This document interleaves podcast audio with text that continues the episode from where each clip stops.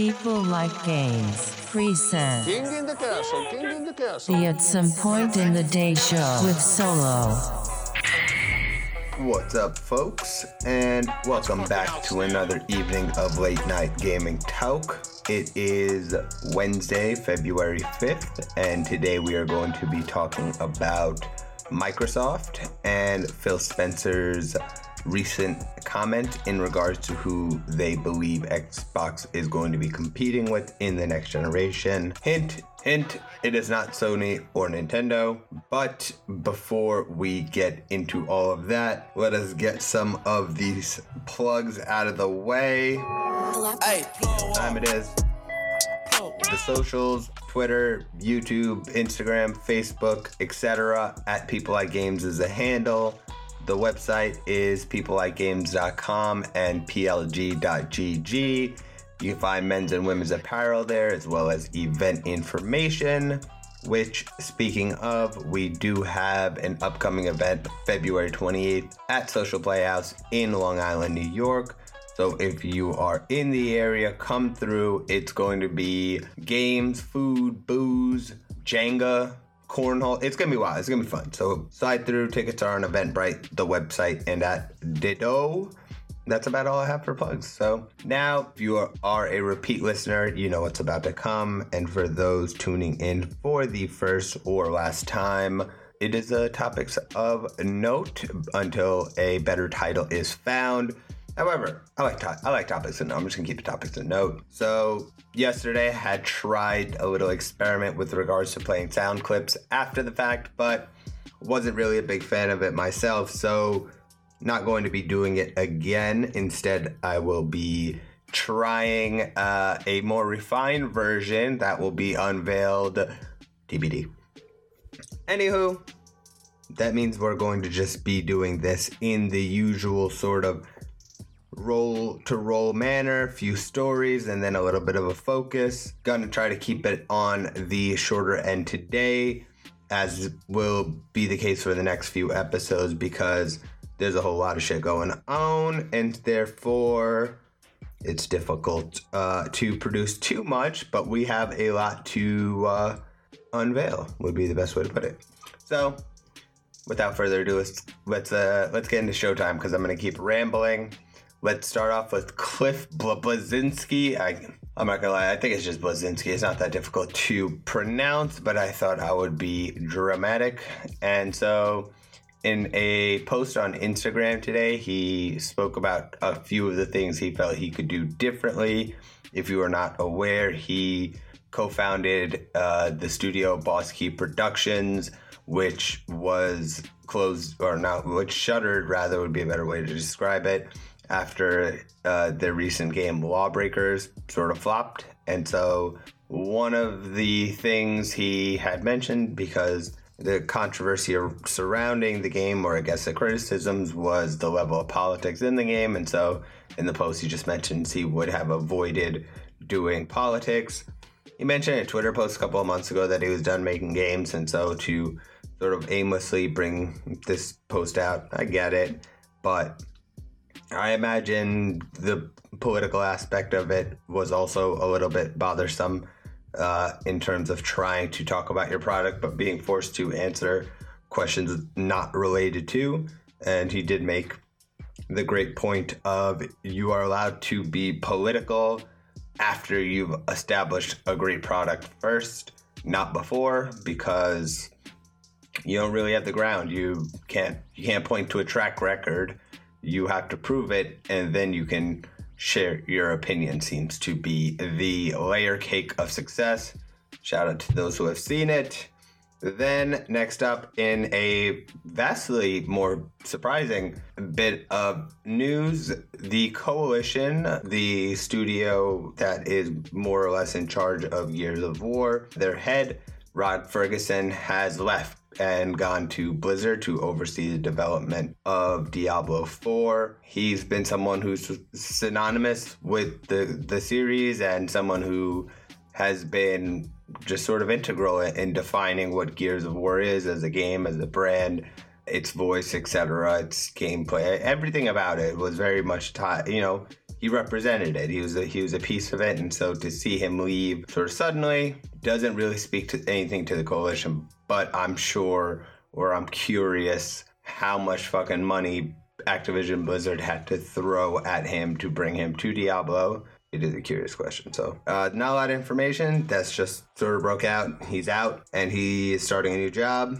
We shall see what happens. We shall, uh, we shall see. And you know where to find out what ends up happening because you know we shall be covering it. Then we have a new Counter Strike Go League has appeared. In this case, uh, it was something we had mentioned a few weeks back called Plan B. It was a supposed one that would involve team ownership structures, and now that's official. And so the league titled Flashpoint is going to be the first ever league that is formed and owned by the teams participating, and their aim is to ta- tackle the lack of stability and long term investment currently facing professional gaming. The, the league was founded by organizations including Cloud9, Dignitas, and more. And they will receive, players will receive the highest revenue share in esports, and the league offers one of the largest prize pools uh, for the coming year at a pot of $2 million.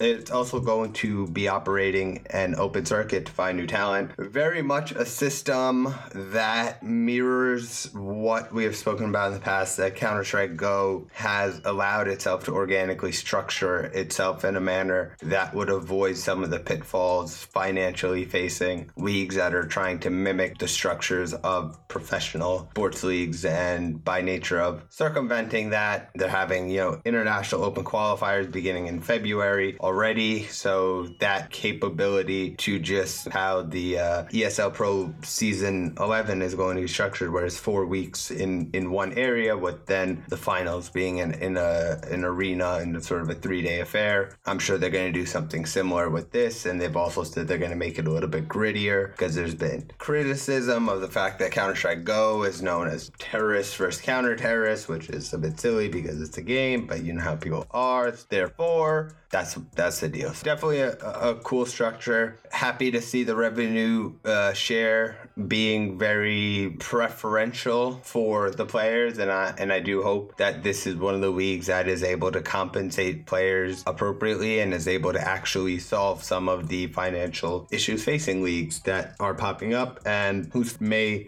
shine a negative light on the capabilities and potential of what is truly a great industry, but is being represented by, by ideas that may not reflect the thinking of the larger communities. But we shall wait and find out. Then, last, oh, second to last up, I uh, have Evo announced the 2020 lineup for its tournament. Fighting, it's the largest sort of tournament hoster in gaming, and the reason I mention it, they have all all the usual suspects. However, Marvel, I mean, Mortal Kombat 11 was left off. Bit curious the way that these tournaments are structured. If you're not on the Evo circuit, one of the larger prize pools that would be going around, it is really going to kill the interest in the game. Curious why they, I mean, curious is always the case here. I wonder why they chose that game to just leave off when I don't think it would have taken too much in the way of logistical planning to add it onto what is already a pretty large palette of games, like a, a dozen plus games, and so I'm sure it has something to do with an upcoming game. And I'm sure they'll retrofit the series to suit the new game, and therefore it doesn't make sense to be pushing a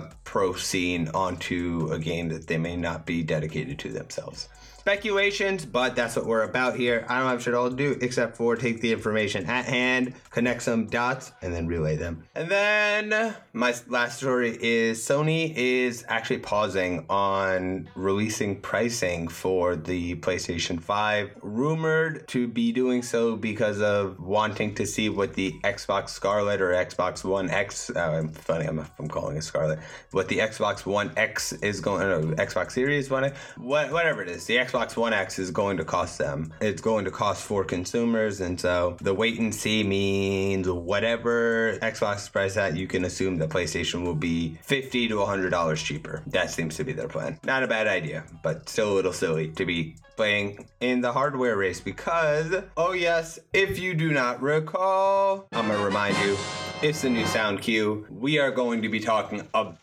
Microsoft's Xboxes. If I say Microsoft, it's just more or less shorthand for Xbox. Sometimes I just don't want to say the whole sentence and phrase over and over again. But so from now we'll call it Xbox. So Xbox boss Phil Spencer revealed in a interview with protocol that he believes Microsoft in the next generation will not be competing with Sony and Nintendo, but will instead be competing with Google and Amazon. Hilarious because Google Stadia sucks and Amazon has not released anything in cloud. They should not underrate Nvidia GeForce's ability to sort of eat at a little bit of the market that they are trying to capture as well. However, he then went further to say that he doesn't want to he isn't interested in getting into a future format war with Nintendo and Sony. I don't want to be in a fight over format wars with those guys while Amazon and Google are focusing on how to get gaming to 7 billion people around the world. Ultimately, that's a goal. That very much reiterates what I said, I think it was last week, where I focused on the Microsoft subscription model, where there's not a lot of money in hardware sales. And so for them to say this, and he reiterated, like, no disrespect, which is a great way to say a disrespectful thing for future reference in case you ever have to say anything. Always preface it with, hey, not to be disrespectful, because I'm sure that will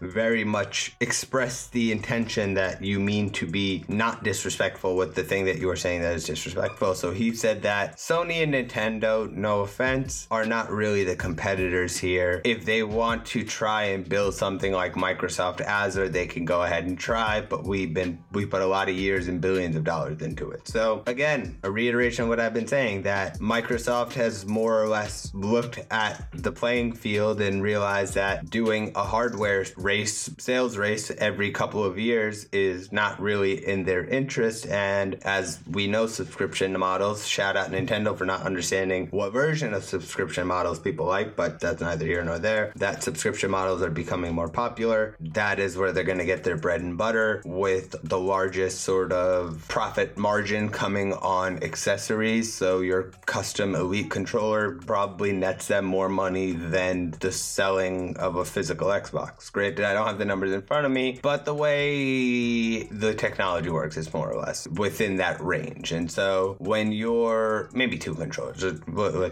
I'll be fair. I'll say two controllers to an Xbox. And so you're it's a lot easier to sell those two controllers if you are just selling a service instead of necessarily having to sell the box and the controllers. And so if you could sell four controllers and six controllers, you know, without having a person who would have bought that Xbox but instead would buy controllers anyway, you've expanded your market but you're sacrificing an arm of it, right? So it, it, it's not biting your nose, you know, it's biting your nose to your face, whatever that quote is but uh, bite your nose, spite your face. And so, if that is going to happen, that is not the case that's happening with with Microsoft's decision to sort of move away or sort of cede that. But I do not love the comments he's making with regards to that because of Microsoft's major push to align cross-platform play and getting into an advantageous position going into next gen, and then being uh, or showing a little bit of hubris is probably not ideal. I do respect it because that is something I would probably do, but probably not suggestible at the moment until they have at least shown some gameplay of Halo Infinite. And once that's been approved by adoring masses, then you're then you're ready to roll on that shit talking. But I'll pause till then because Nvidia GeForce is playing out a beta too. Marketing, games, it still comes down to the games,